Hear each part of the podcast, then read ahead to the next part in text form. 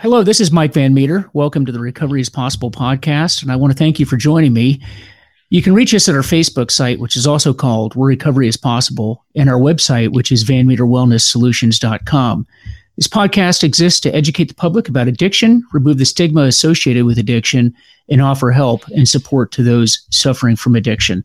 So today we're going to be talking about uh, suicide, um, you know, the issue itself and uh, more importantly, how to, to get well from that.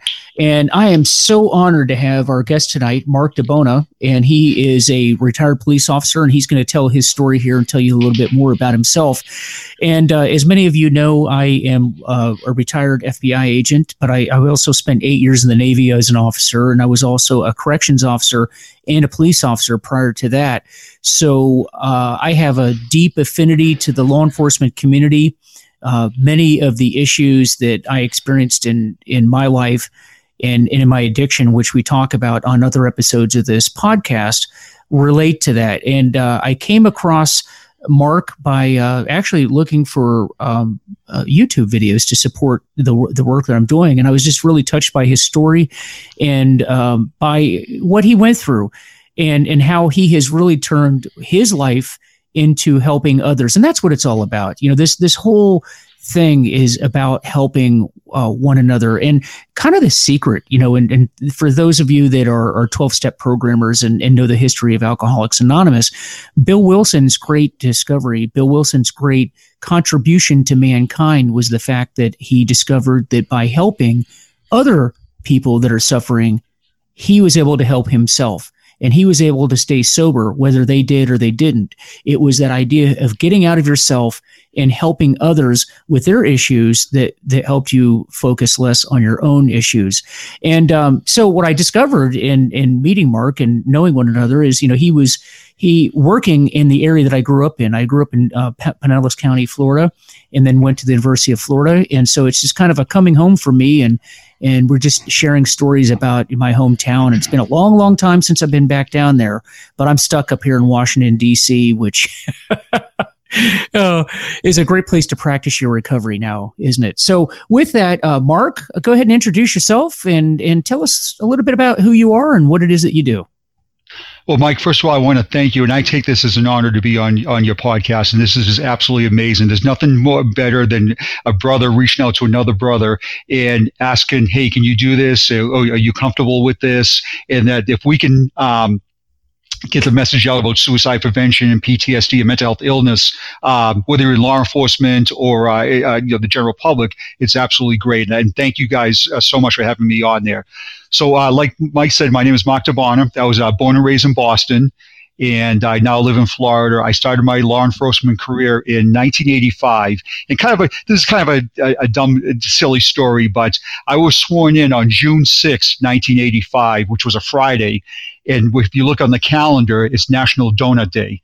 So a little, a little, a little, a little, police humor there, and I love donuts. So, um, but if you told me on June 6, 1985, that you'll be on a podcast uh, talking about a suicide attempt that happened to you in your personal life, I'd be like, first of all, what's a podcast? And second of all, no, absolutely not.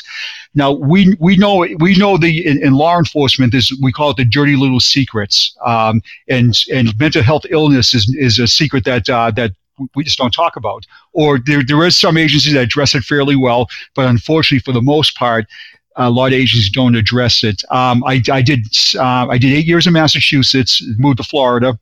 Uh, worked for the Seminole County Sheriff's Office uh, up till uh, March 1st of 2019 when I retired and um, I retired as a patrol sergeant. Um, I absolutely loved, loved, loved being a cop. But I want, I want you guys to hear one thing out. There's an expression that I use all the time. You may love the job, but the job doesn't love you. And you're going to see why I say that. And Mike, Mike, your example of that also. And yeah. I'm going to talk about. It. But through my career, I was on patrol, traffic. I did some undercover work, did some investigative work. Um, and it was a pretty good career. I did 19 years as a sergeant. I never tested further to go uh, go higher in rank because I loved being a frontline troop, and that was what that's what it's all about. Loved, I loved, loved being a cop. For our first cops who are listening to this podcast right now, I commend you guys. I, I don't think I could do it right now in this day and age. What's going on with the, the riots and the defunding the police, and that adds obviously adds stress to the uh, to law enforcement. Um, I was a member of the peer support unit in my uh, my agency. Um, but I had a hard time getting on the peer support unit. We'll get to that a, little, a while also, and how difficult it was for me to get on the peer support unit when you took, when, I, when I'm an advocate for suicide prevention, and that's the politics of the job that goes with it. But it was a good run. Uh, I'm retired now, and I absolutely love, love, love retirement. I, I could, I, I can't stress that enough. Oh yeah, I you know, and I I retired this time last year as well, and and I can't I just love the fact that I have the freedom to do and, and say what I want to do now. And this podcast is a product of that. And, um, you know, and I really appreciate you coming and, and telling your story. And, and I know that this is going to touch somebody out there. And, and really, I, I know we don't want to say that the work that we do saves people's lives because we never want to take credit for this kind of stuff. This is just what we need to do. But, but we know that it does. And you and I have seen a lot of death and destruction. And hey, and you know something, Mark, and I, will tell you, let, let me just share this with you that when I was, uh, you know, the military is faced, you face the dangers that, w- that we're all familiar with.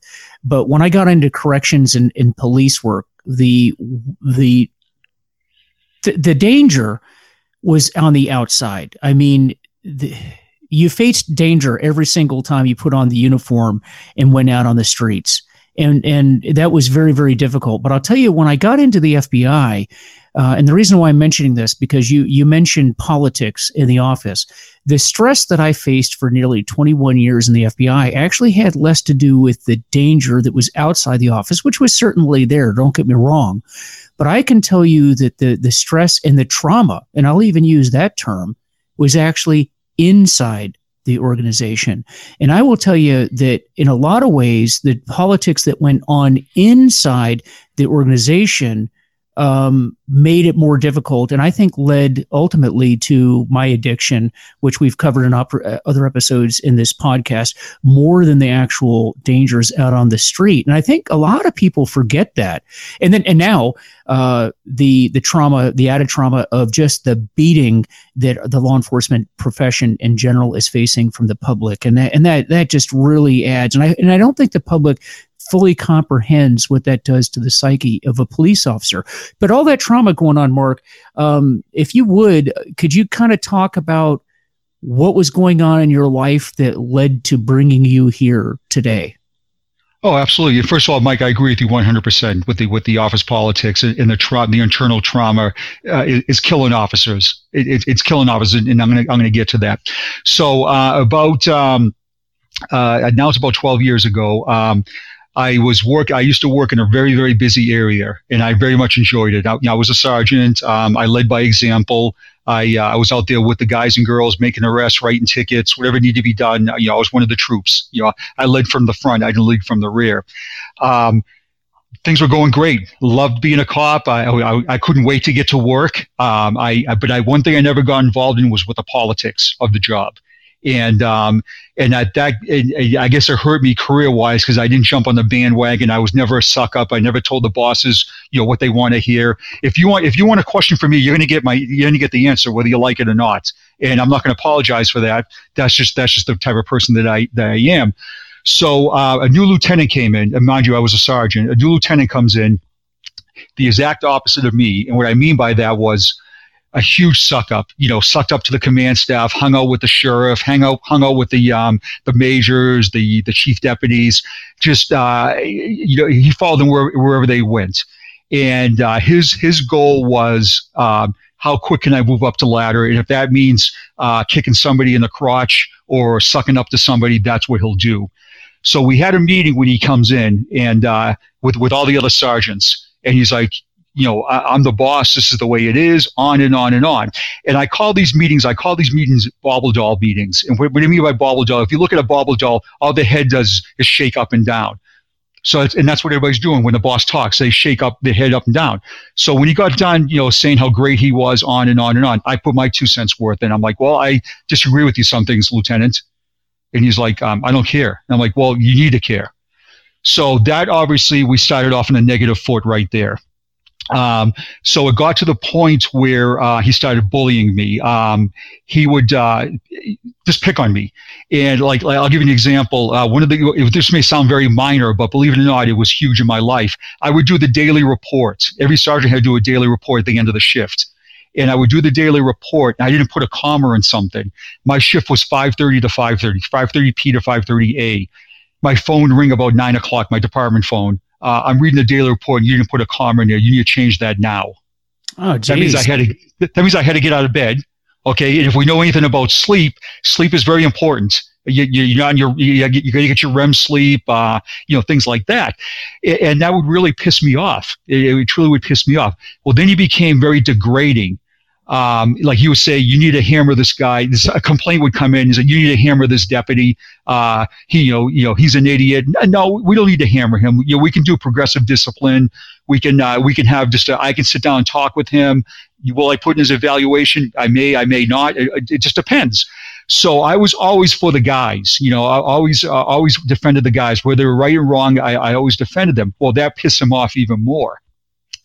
So um, he he, uh, he became insulting. He you know as as I said earlier, I'm from Boston. You know he'd say you know uh, where do you park your car? You know things like that. I can take that. I'm a, I'm a, I'm a tough guy. I, I I can take that. But when you get these belittling from your boss, it it it, it becomes it becomes an issue. And then he started he started attacking me. Um, I was a public information for the uh, public information officer for the agency, and uh, that's something I really enjoyed doing was talking to the media. And I had actually developed a good rapport with the media, and uh, so I spent a lot of time on TV. Well, he wanted to be part of that, so he cut me out of it to put him on there. Um, now, now again, these don't sound like big deals, but they are when it comes to your career, something you enjoy doing. Well, it got to the point we started getting into arguments to the point where one time he said to me, let's go out in the parking lot and sell this like men. My answer was, okay, let's do it. um, obviously we didn't go out in the parking lot because he, you know, he hid behind his desk. You know, uh, he was a micromanager. Um, he was a uh, very, uh, dis, uh, very um, irritating type person. So this led to it gets into verbal arguments. Verbal arguments end up getting obviously get heated. And uh, I said some things I probably shouldn't have said. You know, things like I'm, you know, I'm not going to kiss your ass. Um, you know, I'm here to do a job. I'm here to take care of my people. Uh, but he started getting under my skin. He, he, he, he truly did. He started like denying training requests I put in. Just, just started denying um, PTO requests, uh, paid time off requests I put in. Uh, things, things like that. And that, and that was, that, that was very frustrating. And, um, so so it got to the point where he started picking on me like physically. Um, you know, I don't like your hairstyle. One of the things he did, which I, I remember this like it was yesterday, I had a picture of my wife on my desk. My my wife is absolutely beautiful, and I, I am not I'm not bragging, but my, my wife's the most important thing in my life is, is is my wife. I had a picture of her on my desk. He got eight by ten pictures of the sheriff, and he said, "Take your wife's picture off and put your the, the sheriff's picture on your desk." Hmm. I'm like, I, I, I, I, are you that insane? yeah, you know, I, the answer is obviously no. I'm not going to do that. Well, now it came time for evaluation time. And, and I say this because I, cause I, I used to teach supervisor classes, or I, let me take that back, leadership classes, because I, I, there's a big difference between leadership and supervision. Yeah. So one of the things I, I used to say to uh, new sergeants was when you do an evaluation, when you hand that evaluation to your, uh, to the person you're giving it to, they should never be surprised in that evaluation you should you should be prepared to have that difficult conversation uh, in, in things like that. So my evaluation was in my mailbox with a post-it note saying, if you want to talk about it, call my secretary and I'll you know, uh, make an appointment to talk to her about it. Well, my, my evaluation was below standards. And I got to brag for a minute, Mike. I, I was a damn good cop. I, I really was. I was good with the community. I believe it or not, I was good with the bad guys. Uh, I was I was a good cop and I, and I was a good sergeant obviously I took that to heart. And in the in the evaluation, he wrote in it that he's recommended my termination or a bare minimum to be demoted. Termination he, for what? Yeah, uh, insubordination. Because uh, I didn't do what he was telling me to do. He would give me these daily tasks to do, and for the most part, I did them. Some of them I didn't do. Now, I'm not. I'm not going to say he it was all him. Some of it was me rebelling. Uh, right.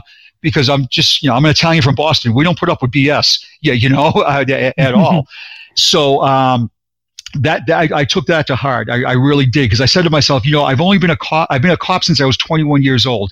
I really don't want to do nothing else. Nor, in all honesty, know how to do, do anything else. I mean, I worked in restaurants, I pumped gas, I worked for a moving company, things like that. No disrespect to those people that do that job, but that's not what I wanted to do. I was a career right. cop. That was that was my goal so that I, I, I took that to heart, uh, and then I started thinking to myself, you know, uh, maybe I am worthless. And he used to call me worthless, but one of the things he used to call me was precious.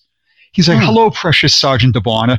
That's an insult, in my opinion. Okay, my name my name isn't precious, you know, but that but he would have that smirk on his face. Now I'm going to go back to my childhood for a second, if you don't mind.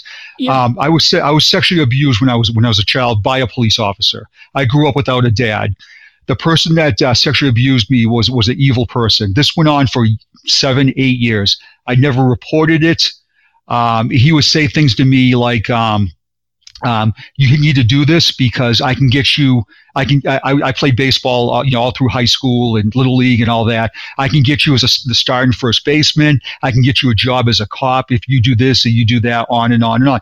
And I took his. I took his physical and mental mental abuse one of the things he said to me one time um, during during one of my one of the uh, encounters with my abuser was um, he called me precious. You're my precious boy.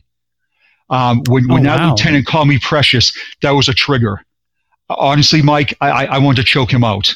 I, I, I just all I could envision was the person that sexually abused me, Richie, uh, was his face on that lieutenant's body, if that makes any sense. Plus, yeah. again, he was a cop. So I saw the uniform, I saw the authority. Um, that just triggered me to no end to the point where um, I had a, I never in my life experienced a panic attack. I saw it um, from being on calls with people that had panic attacks or growing up seeing them, but I never had one myself. The chest pains, the sweat, the shaking, the uh, um, you feel like you're going out, you're, you're just losing it. You just you're just losing it, and it was just a horrible feeling I had. So during the course of all this going on, um, I started thinking about the sexual abuse, and I he, I started relating him as him abusing me emotionally, not physically, the lieutenant, but emotionally. So um, during the course of all this, the uh, the recommended termination or demotion, um, and one thing he said to me, he goes, you know, I, I, said to him, I said, well, what you're doing is just singling me out, you're picking on me because I'm I'm not one of your boys. He said to me, he looked back and he smirked and said, why don't you go ahead and complain on me? Well, there's two reasons why. There's a reason why I don't complain, and, and you'll agree with me when I say is cops don't write out other cops. We just yeah. don't do that. Okay, we we we just don't. That's something that we a culture that we have. Um, so of course, I'm, I'm not going to rat him out, but he said to me, if you do rat me out, let me ask you this question. Do you golf with the sheriff? Cause I do. Wow. So what's that tell you? That, that, that tells me they're not going to listen to me again, right. But, but, but, I'm not a rat. So, um, I started struggling with, um, I was starting to have nightmares uh, about him, about my sexual abuser. Uh, I went to 9 11 um, five days after the towers were hit, and I volunteered uh, two weeks up there. I started getting um, flashbacks of that, of, the, of the smell of death um, that I experienced when I was at 9 11, um, the somber effects. Um, I started, I started get, and then during the course of this time, I went to a vehicle fire, and it was on a major highway. And when I got there with another deputy, um, we tried to put the fire out with our fire extinguishers. We couldn't because the car was fully engulfed, and we could hear the guy screaming for us to save him, and he died. Um, mm-hmm. And that's trauma that that truly is trauma. We, we I, I watched a person die. I don't tell this, um, it, it, like you said right at the beginning of the podcast, Mike. I, I don't tell this these these stories for pity. That's the last thing. I don't want pity. I just want, uh, like you said, if somebody is struggling, somebody hears these things, you know, hopefully we can lead them down the path of, of getting some help. So I started having uh, started having thoughts about that. Um, so and then I started um, I, I, I, started getting on edge. I started um, I started becoming very defensive to my wife. Like my wife would say something, I would just go off on her. And uh, again, uh, there's nothing in this world I love more than my wife, and that was not me. And it got to the point where eh, she would say to me, um, "You need to get some help. You, are stressing out at work. Um, you, you got to get some help." We we don't get help. That we're, we're trained as cops. We're the helpers. We're, we're not the helpees. And the last thing I want to do is the word to get out that Mark DiBona went to a therapist or a mental health professional because now I'm going to be labeled as this person That's crazy. And I, I don't like using that word crazy, but that's the only way we can defy it, uh, defy it right now.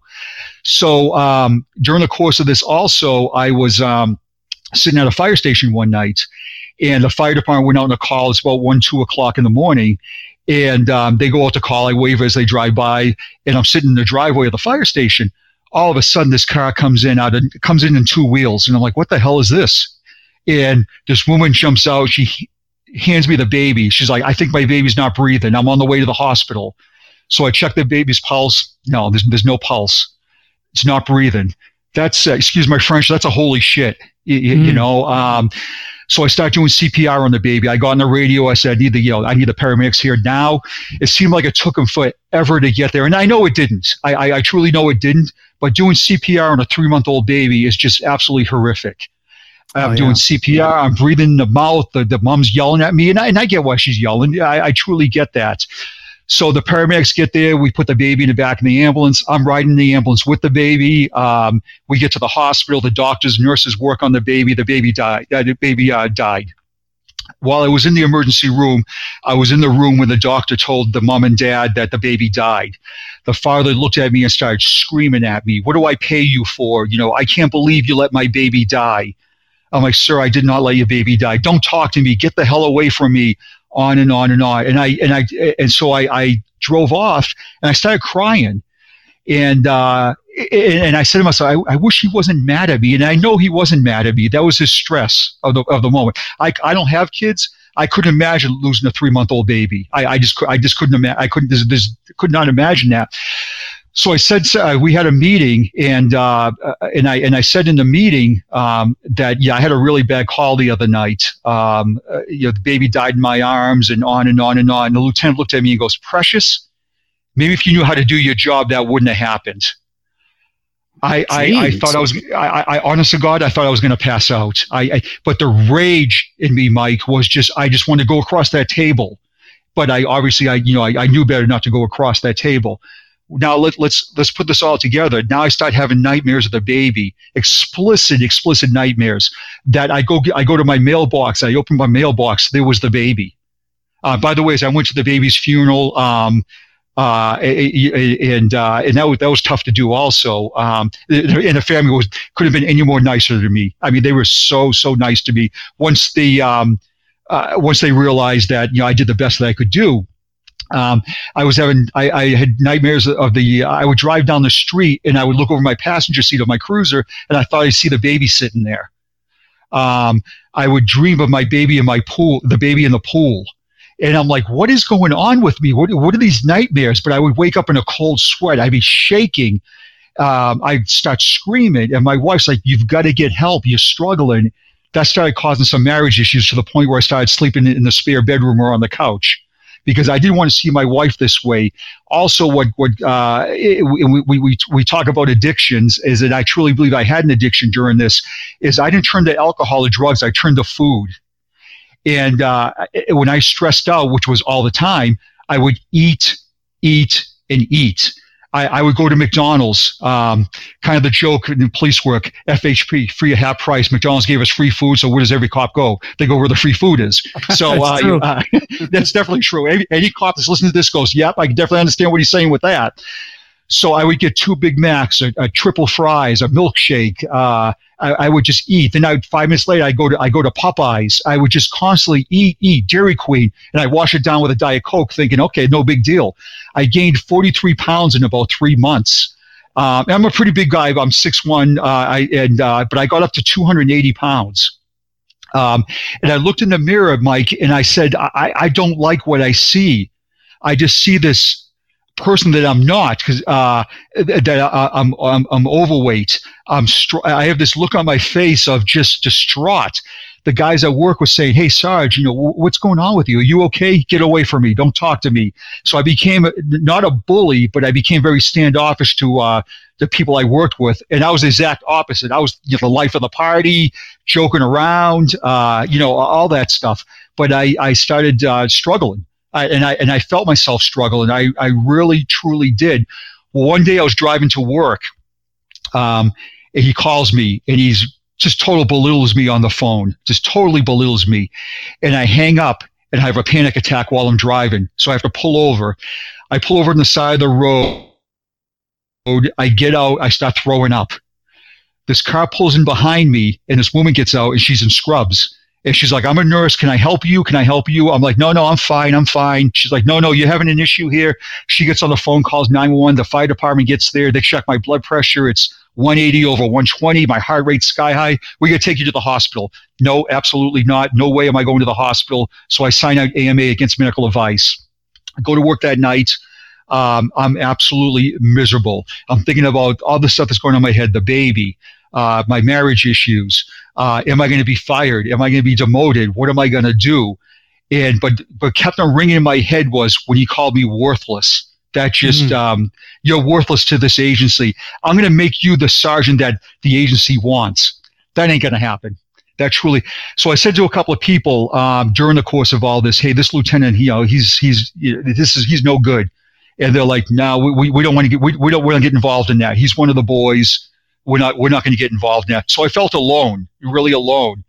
Um, so that night, um, we I answered a couple of calls. Now it's about 11, 12 o'clock at night. I parked in an industrial park, and it just hit me like a brick wall. It really did. I started visualizing my abuser, Richie. I started visualizing the the uh, the lieutenant. I started visualizing the baby um, 9-11 i started i was hearing voices in my head and i'm like this is it i i, I can't take this anymore I, I i can't I was raised Catholic. I don't practice Catholic religion anymore. That's for another topic. But uh, I don't. Uh, I'm a Christian. You know, I believe in God, and I'm very spiritual. So I, I I I prayed to God, and I felt, and I really hate to say this when I say this, but I um I was I felt God didn't answer me.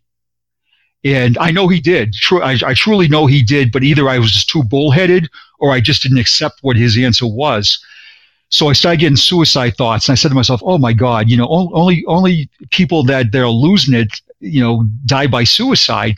And and as much as I hate to say it, I would go to suicide calls and I would read the suicide note, and they'd say, "I I, I shot myself because I, I lost my job, or or my wife left me, or something like that." And I'm like, "Really? You can't move on from that?" That's what I would think to myself. Yeah. Now I'm in their shoes, and uh, and it, I, my obviously my opinion is a lot different now. So I wrote a suicide note, and on the suicide note, the first page was to the agency how much I hated that, how much I hated going to work, how much I hated them, and how much I hated that lieutenant. Flip the page over. On the second page uh, was to my wife and to my mom. My mom was alive then. My mother, mother since passed away. God rest her soul. Um, was please don't judge me. Please understand this is the only way I can get rid of the pain is by dying. And uh, I, it's really weird what I did. What I did was I took the letter and I put it in one of those paper plastic holders, the, the your paper protector holder type things. And I took some evidence tape out and I hung it off my rearview mirror. And here's why I did that. Because I said to myself, when I shoot myself, when the blood splatter, they're still going to be able to see the note. I thought like a cop that because I yeah. wanted them to read that. No, I wanted, which is weird to me. That's kind of weird to be honest with you. Um, then I put in. Uh, I uh, I'm really into music, and I put in uh, a CD, um, Guns N' Roses, "Welcome to the Jungle." "Welcome to the Jungle" is a really good rock song. It pumps you up. It's good ear guitar song, and I put that in there. and I started listening to it. Well, that's when I took my gun out, and I said, "Here we go." And I said, I said another prayer to God was, "Please." Accept me into heaven. Uh, yeah, I'll be your protector. I'll work the front gate. Whatever, whatever needs to be done. But, but I want to go to heaven. I, I really do. So I put the gun in my mouth, and it and it, it was a very calming. To this day, I can still I, I can still taste the oil in my mouth, the the metal, the cold. Um, and uh, I put the gun in my mouth. I go, here we go. This is it. See you later. Uh, and I put my head back on the headrest, and I'm getting ready, I'm getting ready to squeeze the trigger. With my eyes closed, I could see a car come in. I could see headlights. Well, I open my eyes up. It's a, it's another police car, another cruiser. I, so I took my gun out of my mouth and I put it between my legs. And the deputy that pulled up, uh, Craig McGee, we used to call him the Whopper. Uh, uh, just a great guy. He looks at me, and my nickname is Bone. And he, he used to call me Sergeant Bone. He's like, Sergeant Bone, what's going on? And I go, nothing, Craig. He goes, no, what is going on? And I said, Craig, I'm, I'm going to kill myself and I want you to get the hell out of here. I'm your sergeant. You do as I tell you to do. Get out of here. He goes, no, I am not, I am not going to leave you. Absolutely not. You're my brother. I love you. You're my brother. Well, that brought a tear down the side of my face. And he he, he talked. He obviously talked me off the ledge. He uh, he he did. One of the things he said to me, he goes he goes. Uh, he would never call me Mark. He always called me Sergeant Bone. Uh, he said, "I just can't call you Mark as a respect thing. That that's fine." But he goes, "You know, Sergeant Bone, I want you to get some help. If you don't get help, I'm going to Baker Act you in Florida. That's what we call the three day involuntary mental yeah. health uh, order. We call it Baker Act. I'm going to. I said, Craig, if you Baker Act me, you're screwing me. I, am going to lose my job uh, because the stigma says if you seek help, you're a weak person, and agencies don't understand that. So I said, Craig, you can't do that to me, brother. You just can't. You can't do that to me. He goes, Well, are you going to get help? I said, I'll get some help. So I called the watch commander that night and said, listen, I, I need to go home, made up some BS story that I wasn't feeling good or something like that. Uh, I go home, um, I have a couple of beers, and now I'm sitting at my pool and I get the suicide, suicide thoughts again. And now my, my gun is now sitting on the table with my beer bottles. And uh, I say, "Yep, now I'm I'm definitely going to do it now. There's, there's nobody here to stop me. My wife, we live in a two story home. My wife's up on the second floor, sound asleep. She doesn't even know I'm home. Um, I'm going to do it. Then I started thinking to myself, yep, yep. I started getting the courage up to do it. Um, and uh, so I put the gun back in my mouth. But then I started thinking about my wife that when she comes downstairs to go to work, when she sees the pool doors open, what's she going to see? Her husband laying there in a puddle of blood. That's going to cause her trauma. That's going to cause, that's, you know, obviously going to cause issues. So I called a buddy of mine um, uh, that that uh, is affiliated with the Boston Police Stress Unit, and I told him that uh, I told him I have suicide thoughts. He talked me into coming up to Boston, so I went up to Boston uh, a day later. Um, I called. Um, I called the patrol captain. I didn't call the lieutenant, and I, I lied and I said, "Listen, there's a crisis going on in my family right now." Which, in all reality, there, there is a crisis going on. Um, yeah, you. So I went, yeah, me, yeah, yeah, yeah, yeah, exactly, yeah, yeah. That's a huge crisis, you know. Yeah. Well, like we say in Boston, that's a wicked crisis. Yeah, you know. So, um, so I go, I go up to Boston, and I'm not gonna lie, it was very intimidating, extremely intimidating, because I, I, but I lied, I lied. So listen, I, I got to go home and take care of some issues. He was great, no problem. Take all the time you need we, you know, we got you on and on and on. Well, when I get uh, when I get to the Boston Police Stress Unit, I'm talking obviously talking to the, the you know the uh, professionals in there, and they gave me an option that either we're going to Baker Act you, or you can voluntarily go into a home uh, for first responders and get some help. And I'm like, you don't understand that it, it, I'm going to be ruined. They're like, no, you're not going to be ruined. so they so I so I said, okay, I'll, I'll I'll voluntarily go. So I go um, now, as we know, in any type of mental health facility, you, you get patted down obviously before you go back into uh, to the facility. Understandably so, because you can't bring weapons in there or anything like that. Well, this guy comes out, um, and, and uh, the only way to describe him, Mike, is he looked like Mr. T, uh, a black guy with a mohawk, all the gold. The guy's about six eight, uh, so, so, mu- muscles on top of muscles. I'm looking at him going yeah, I'm going to do listen to everything he has to say because this is not going to turn out well for me if I don't. You know, uh, and, and, again, I'm a big guy. You know, I'm I'm, I'm six one, so um, he says, "Hey, Mark, I'm going to pat you down." I'm like, "Oh yeah, man, no problem, no problem."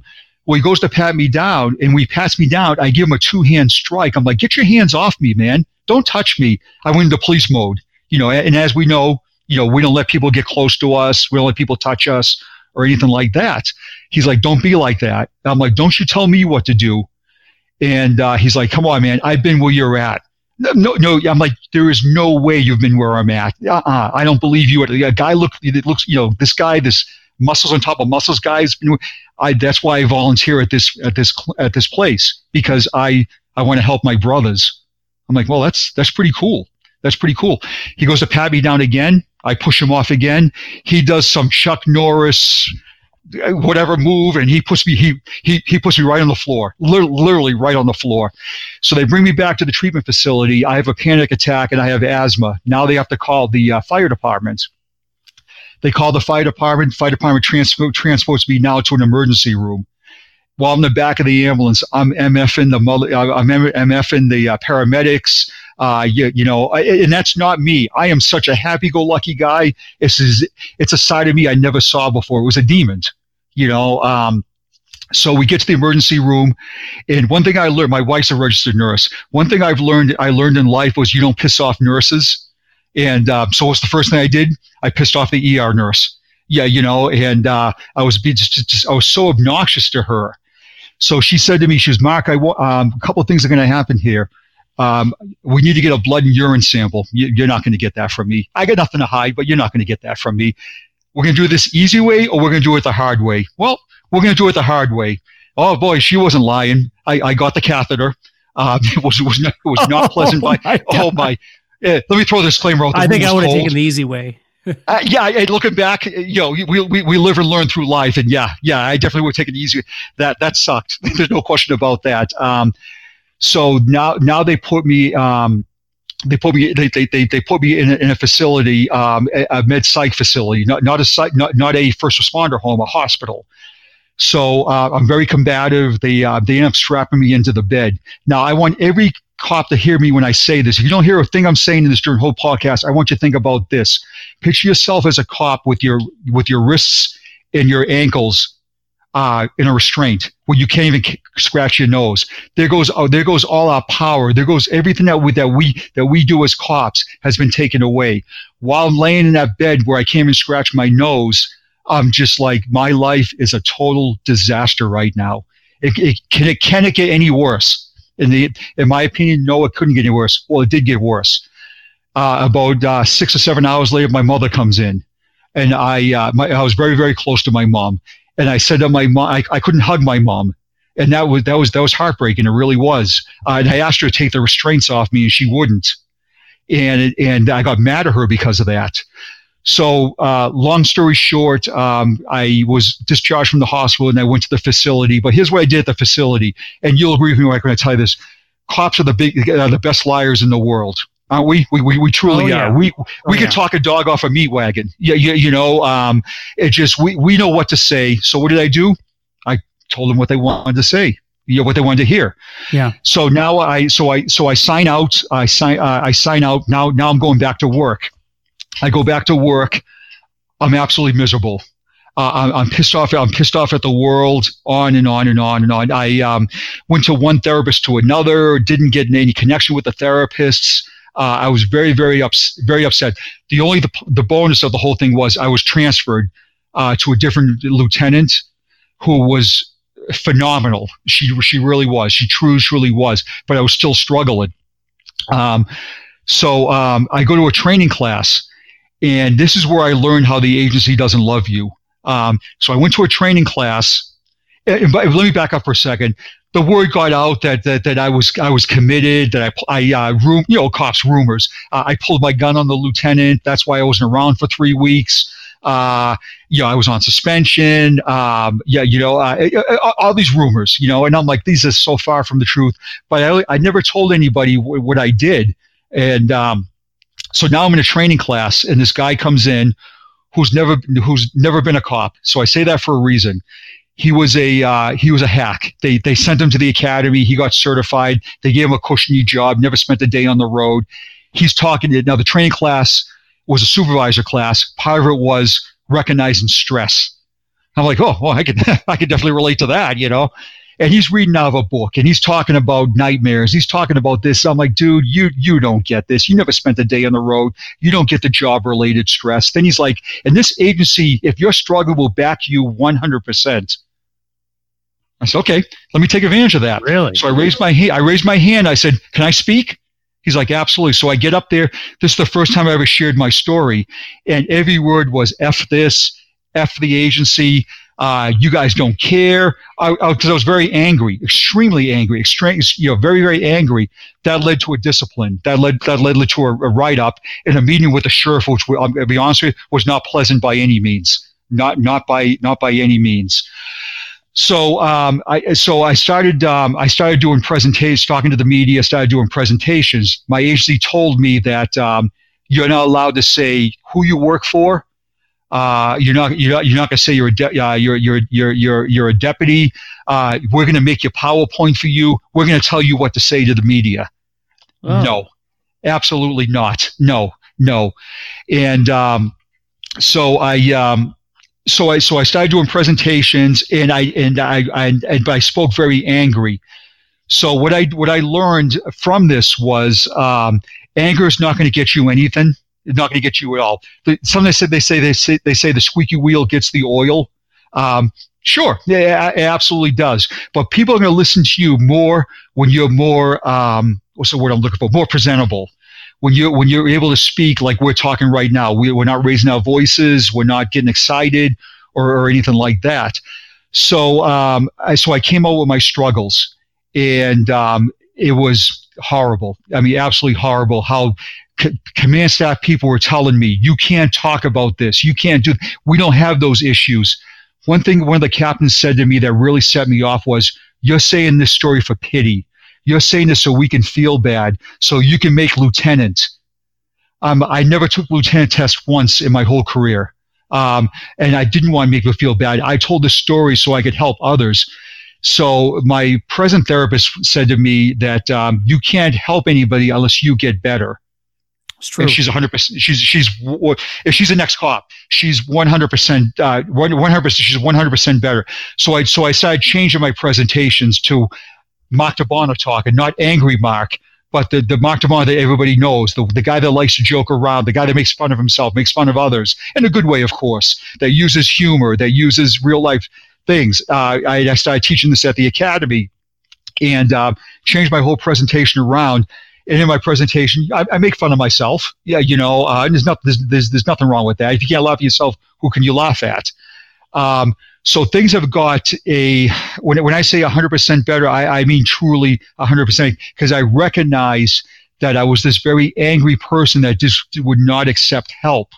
And through therapy, uh, through and one thing, uh, my, th- my therapist's name is Jamie. One thing Jamie said to me is, you have to remember one thing, Mark. There's things in life you can't control, such as the administration. And she goes, I'm not asking you to suck up to the administration. I'm just asking you to roll with it. And I said, but I, I, I said, roll with this. She goes, you can roll with it. They want you to do something, just put a smile on your face and do it. As long as it's not unethical or illegal, just do it absolutely do it. Well, I got a little poetic justice. This lieutenant ended up getting demoted to sergeant. So this, so that was a little, um, that was that was that was a little uh, that made me feel pretty good. I'm not gonna lie. And then shortly after that, he resigned because I personally think his ego got the best of him, and um, because he used to say things to me like, um, "You're only a sergeant. You don't get this." Well, a month ago, you were only a sergeant. Um, so what I've learned is is that um, through my experiences in life, that um, God only gives you the, the, uh, so much that you can handle.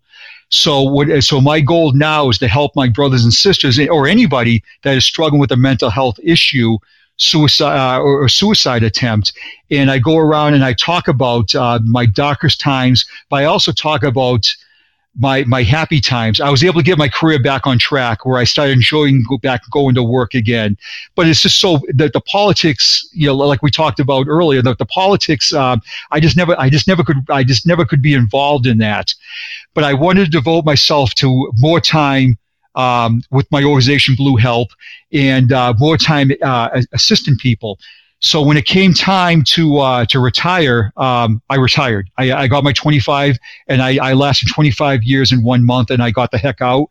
And I feel, when I say 110% better, that's that's not even giving it some. I, I'm growing my hair out. I'm trying to do that rock and roll look with the long hair. Uh, I, I uh, that makes me happy. Uh, my marriage is my marriage is back on track. It's it, the, these last uh, years have been absolutely like we're on we're like we're honeymooners again.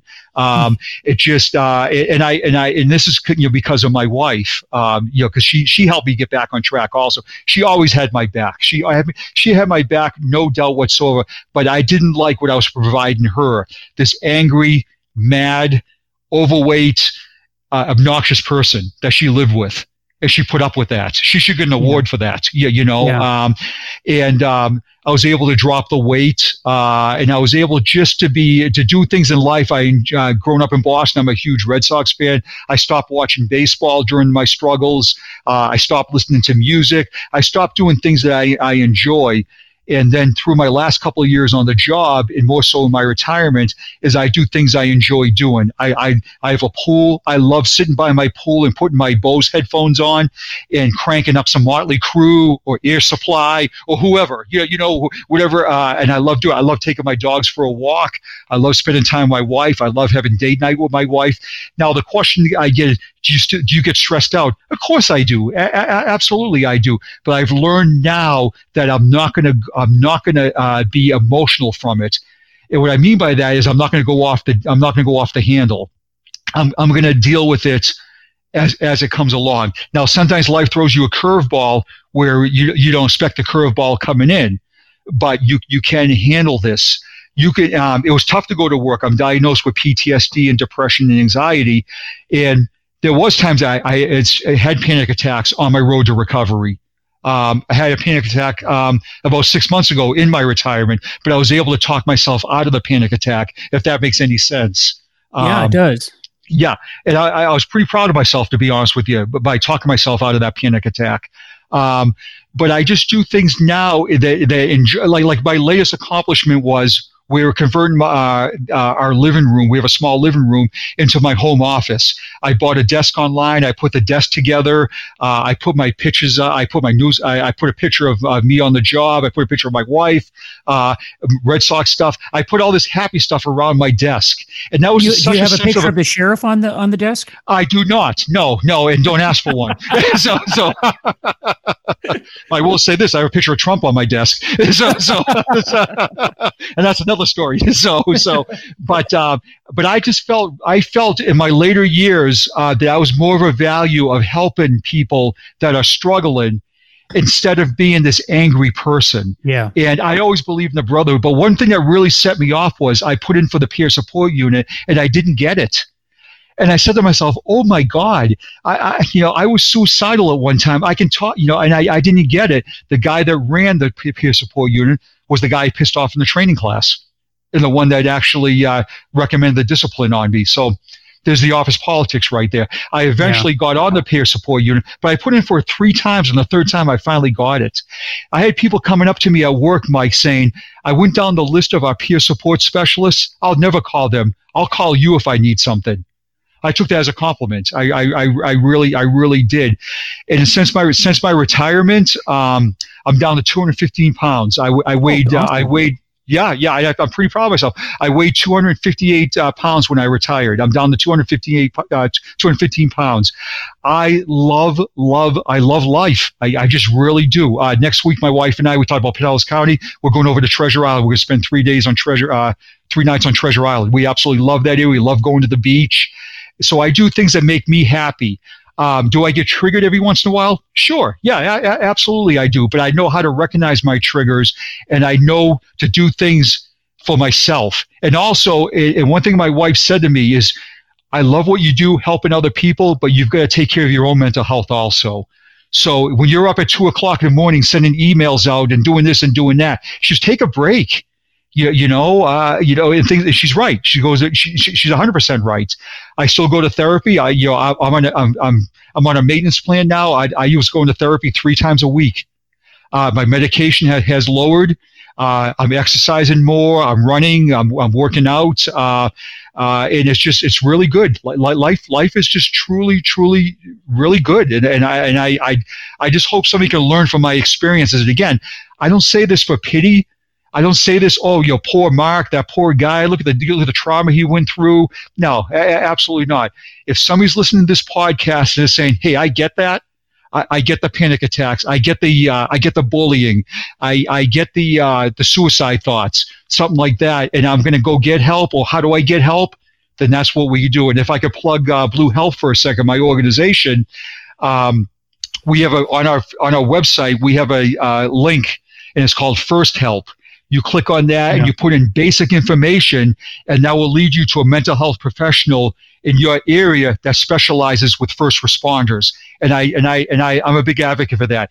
Your mental health professional says should have some type of connection for um, um, uh, for first responders because as we know, Mike, and I think you'll agree with me when I tell you when I say this, every agency has EAP, a employee assistance program. Who's going to go to that? Not many yeah. people because why? We believe Big Brother's looking over our shoulder. And uh, but I, I, I, I, do I hold resentment towards my old agency? Yeah, yeah, I, I do, absolutely. But I, I hold resentment, but that that's a closed chapter in my life. Okay, I uh, when I drive down the street and I see a traffic stop, I say, "Oh, look at that!" You know, if the cop was rolling on the ground, I'd be the first one to jump out and help that cop. Okay. Oh, sure. But I, I don't I don't walk up to cops and say, hey, I'm a retired cop, and you, know I, I, I you know, I'm Mark now. You know I'm the guy with all the tattoos now and the long hair. You know and uh, yeah, longer hair I should say because uh, I'm still trying to grow it out. But I'm just that I'm just I've I've because as we know, Mike, and you'll agree with me when I tell when I say this, being being any first responder, that's your identity.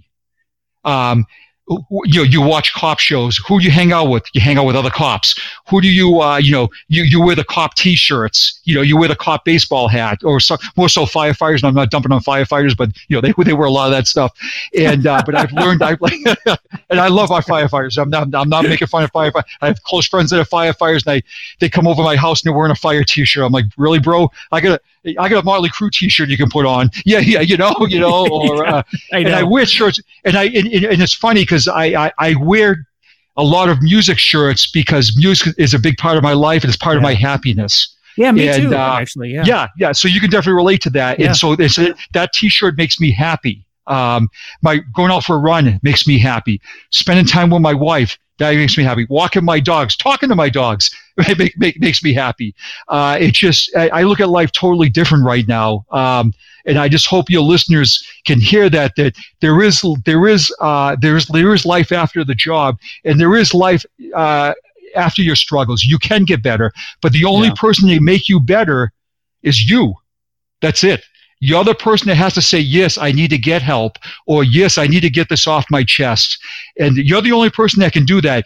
The, the greatest therapist in the world can get you to a point, but you have to accept that point and not self medicate alcohol or drugs, uh, food, um, or, or unhealthy coping skills. You know, those, those you can't do. You've got to do something positive in your life that that will make you happy. And and it, life life is good. Life life life is uh, really good. And and I, I I'm very much enjoying it. I truly am.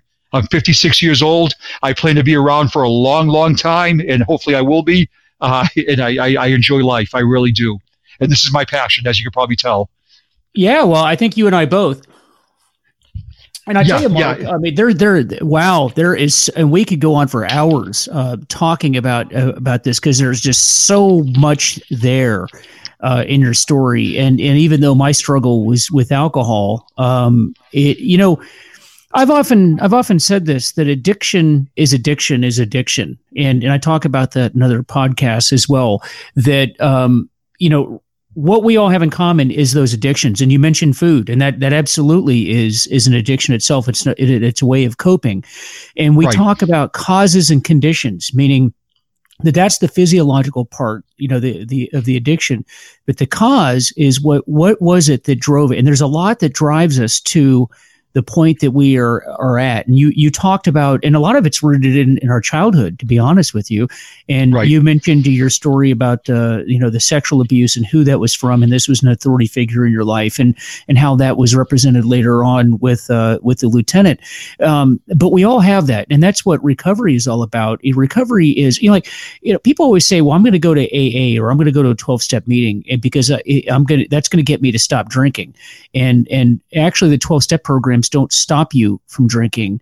They or they don't they don't get you to stop. They they prevent you from starting drinking because then when you start then that's that's what creates the the progression of addiction as we know it but once you stop drinking or drugging or having any other issue whether it's food or anything else once you have put that into remission then the key then in the, the so the rest of the 12 steps is figuring out um, um, yeah, um, absolutely. And so the key to that is to figure out what's going on in our life and then preventing that from getting us creating those resentments in those dark spaces that want us to go back and start all over again with our, our particular addiction. And you you figured that out. And you took the necessary steps of getting into therapy and getting help and working on others. And it seems like on your own you discovered that thing that we talked about earlier and that is that the secret to this whole thing is helping others help Amen. themselves. And by helping them you ultimately help yourself. And and you really hit on something. I'm telling you, you and I have so much in common. I mean, music. I, I have uh, a very eclectic sense of of, of music and, and taste and interest. Like you, you mentioned, like uh, you can be listening to uh, Motley Crue one minute and Air right. Supply the next minute. Now that's that's a pretty wide.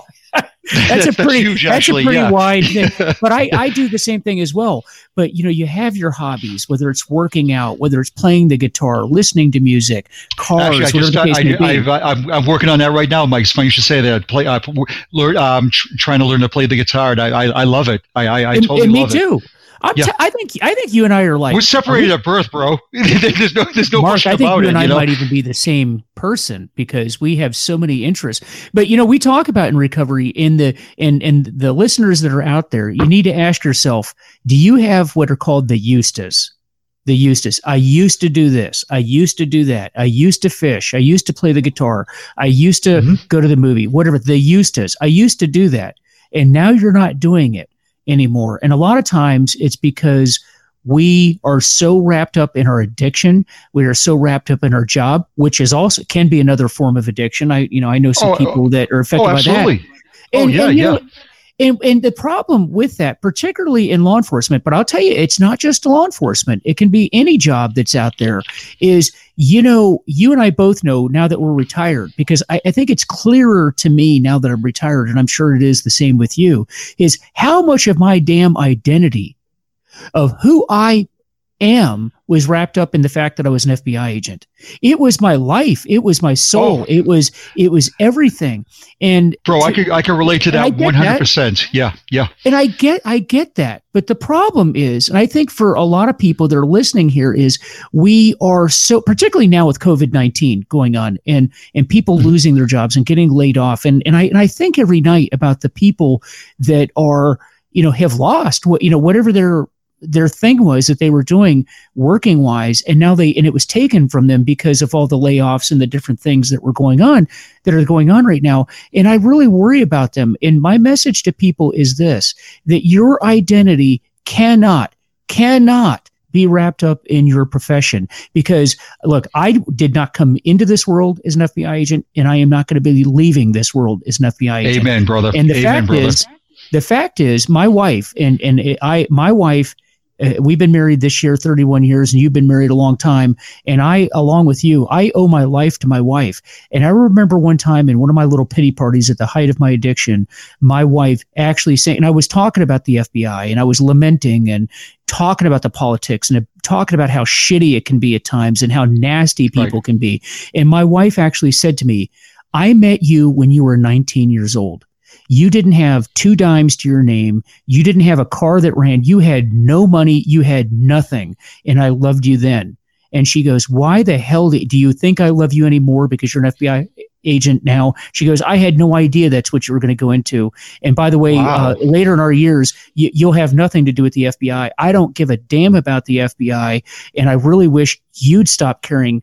Uh, about it. You need to take care of yourself and know that I love you and know that we, we have a future. You are a human being, and it's that that's soul huge. you need to that's take care huge. of. Yeah, and it's true, but it's true. Oh, it's it's, well, it's like is, I said earlier, Mike. Yeah. Uh, you know, the job may love you may love the job, but the job doesn't love you. And you let me ask you this, Mark. Yeah. So, and I listen. When I I could go back to my old office right now, and walk into that that office, and I bet you over half the people in there wouldn't even know who I am. Oh yeah, they wouldn't yeah. even know who I was. Yep. That's how that's how important you are and, and not just in our I mean any organization. You leave and 2 weeks later never heard of you. That's how yep. important you are.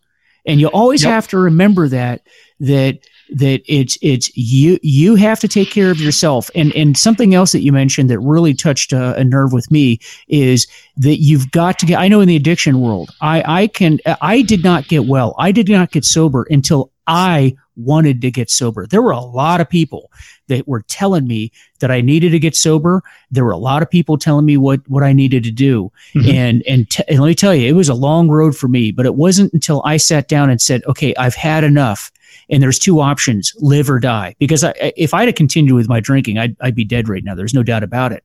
Now right. uh, but but nobody as well intentioned as they were and there were a lot of very well intentioned people in my life but it didn't matter until I decided myself that I wanted to get help and then did what I needed to do and took the steps uh, to to get sober. And and today, the only thing that keeps me um, sober, and we all, like you mentioned, uh, we all go through uh, uh, tough times. Even now, in your life, you go through tough times. In my life, I go. I'm going. I actually, as we speak, I am going through tough times. But I don't mm-hmm. go back and drink over it because I've learned. I've learned recovery. I've learned um, the importance of my maintenance and my the, the the tools that I have now that I have to break out of my toolbox. And it sounds like you have a lot of tools that you're utilizing right. to to right. not go back to that dark place. You because because there's because there's a better place. That's why you know you yeah. know you know. It, it, uh, in all honesty, the easy way is probably to go to the dark place um, you, you, know, that's just the, path of least resistance. Okay. Yeah. But we're, we're, we're both, we're, we're, both in the same mindset that uh, we're not going to do that. Absolutely. We're not going back. We're not going to the used to. Okay. We, are not going to do that. That's a close, that's, it's not a closed chapter in our lives by any means. Cause I'm sure you think of it every single day like I, like I do, but it's just, um, okay, I've learned from that and, and I, and I became a better person because of that.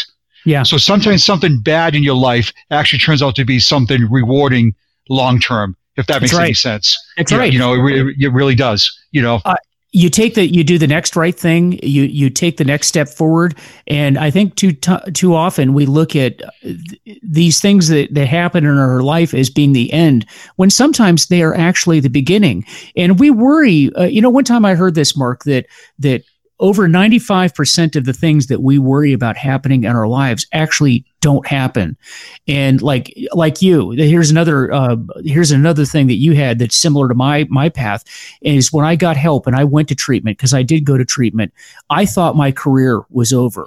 I was convinced yep. that my career was over. In in fact that did not happen.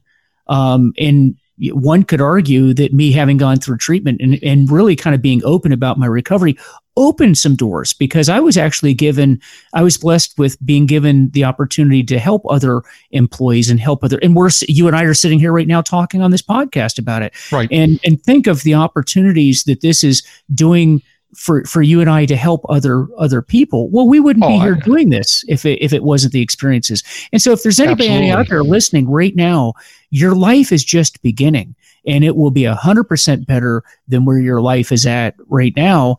And you just have to understand that as long as you're on on the right path, you're doing the next right thing. You may not be happy with everything that that comes your way, but everything that comes your way will be important and it is useful as long as you're helping other people. Um, I believe God has, you know, God has a plan for uh, our life. That that's just what oh, I believe. I'm no, no, oh, oh I agree with you. I agree. I agree with you 100 percent with you on that. Absolutely. But that's God's plan, and what God's plan for my life is not my business. But my job is just to do what I'm I'm called to do, and that that is is helping other people. But if if you're listening right now and you're struggling please call the number that, that Mark talked about. Uh, get that help. It, it will not be the end of your life. It will open doors. And I'll tell you the toughest, the toughest group to work with are, are cops and agents that I work with because we are trained to never give up, to you know never admit wrong not not not admit right. wrong that's not that's not the right word but to admit weakness how about that uh, we are trained to not or show it weakness yeah yeah yep but this is not a weakness no, no, not not at all. This is this is the cause you're dealing with right now. You know, uh, and, and, it's not no, and, and, I love when you say that. It's definitely not a weakness. It's just it's an unfortunate thing that's going on right now, and you're not a weak person for identifying it, but you're going to be the strong person to get rid of it, or, or mm-hmm. not to I mean not get rid of it, to fight it, to fight it. That's what that's that's what it is. And as we as cops, we're trained to be warriors. We're trained to fight. So let's take some of that um, uh, build up adrenaline that we have inside us. Is like when you, um, you, you go to arrest somebody, you're a little pumped up and something like that. Well, let's use that energy to help yourself. Mm-hmm. You know, uh, and if you and if you could can some of that energy, you're doing pretty good, really good, actually. Yeah. So, Mark, I really do appreciate you uh, being with us tonight and, and sharing your story with us and your information. And can you give us one more time the uh, the website and the information that you gave earlier, just in case somebody uh, would like to call in? Absolutely. It's www. It's uh, bluehelp.org. Bluehelp.org. That's our main uh, page, uh, website page. On there, if you click on um, resources, you'll see First Help And when you click on that, that's when you'll be able to put your information. And I will tell you this because I, I know people are going to be skeptical. Oh my God, I'm, I'm, I'm going to type in some information. Someone's going to be knocking at my door. My job's going to find out. They're not going to find out. It's co- it's confidential. Okay. Yeah. And and uh, so first help is uh, it sounds a little cliche. It's helped a lot of people. It really has. And we have a database of I think about 250. I'm guessing. Um, mental health providers, sleep. Um, I actually just spoke to a person a couple weeks ago about uh, he's a sleep specialist, and we put him on there, and that guy was phenomenal talking about sleep in the first responder world. I've never heard anybody talk about that, how important that is. So, uh, that, so that that's that's the link, and there's also Copline, there's Back the Blue, there's a lot of uh, support lines. But I will say to my brothers and sisters, and this includes everybody, if you're struggling, any help is good help. Absolutely. And, then, uh, and, I will say this also. I use this line all the time, and it's um, I, I, would like to trademark it, but somebody stole it. It's uh, it's okay not to be okay.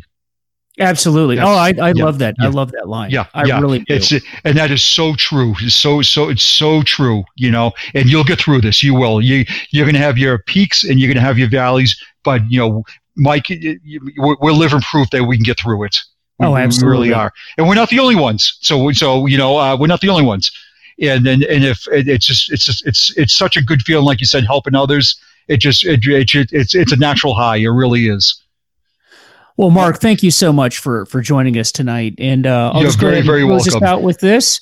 And uh, again, if you need if you need help, reach out to those resources. And uh, we really appreciate you joining us tonight. And you know, if we said something that does not apply to you or uh, you don't agree with, then just discard it. But try to take any information that you can use for yourself and help others as well. You know, that's what we do here in recovery, and uh, we help ourselves along the way too and we'd like to impart that knowledge that we've gained to others as well. And with that, please visit our Facebook uh, page, which is Recovery is Possible, and our website, which is vanmeterwellnesssolutions.com.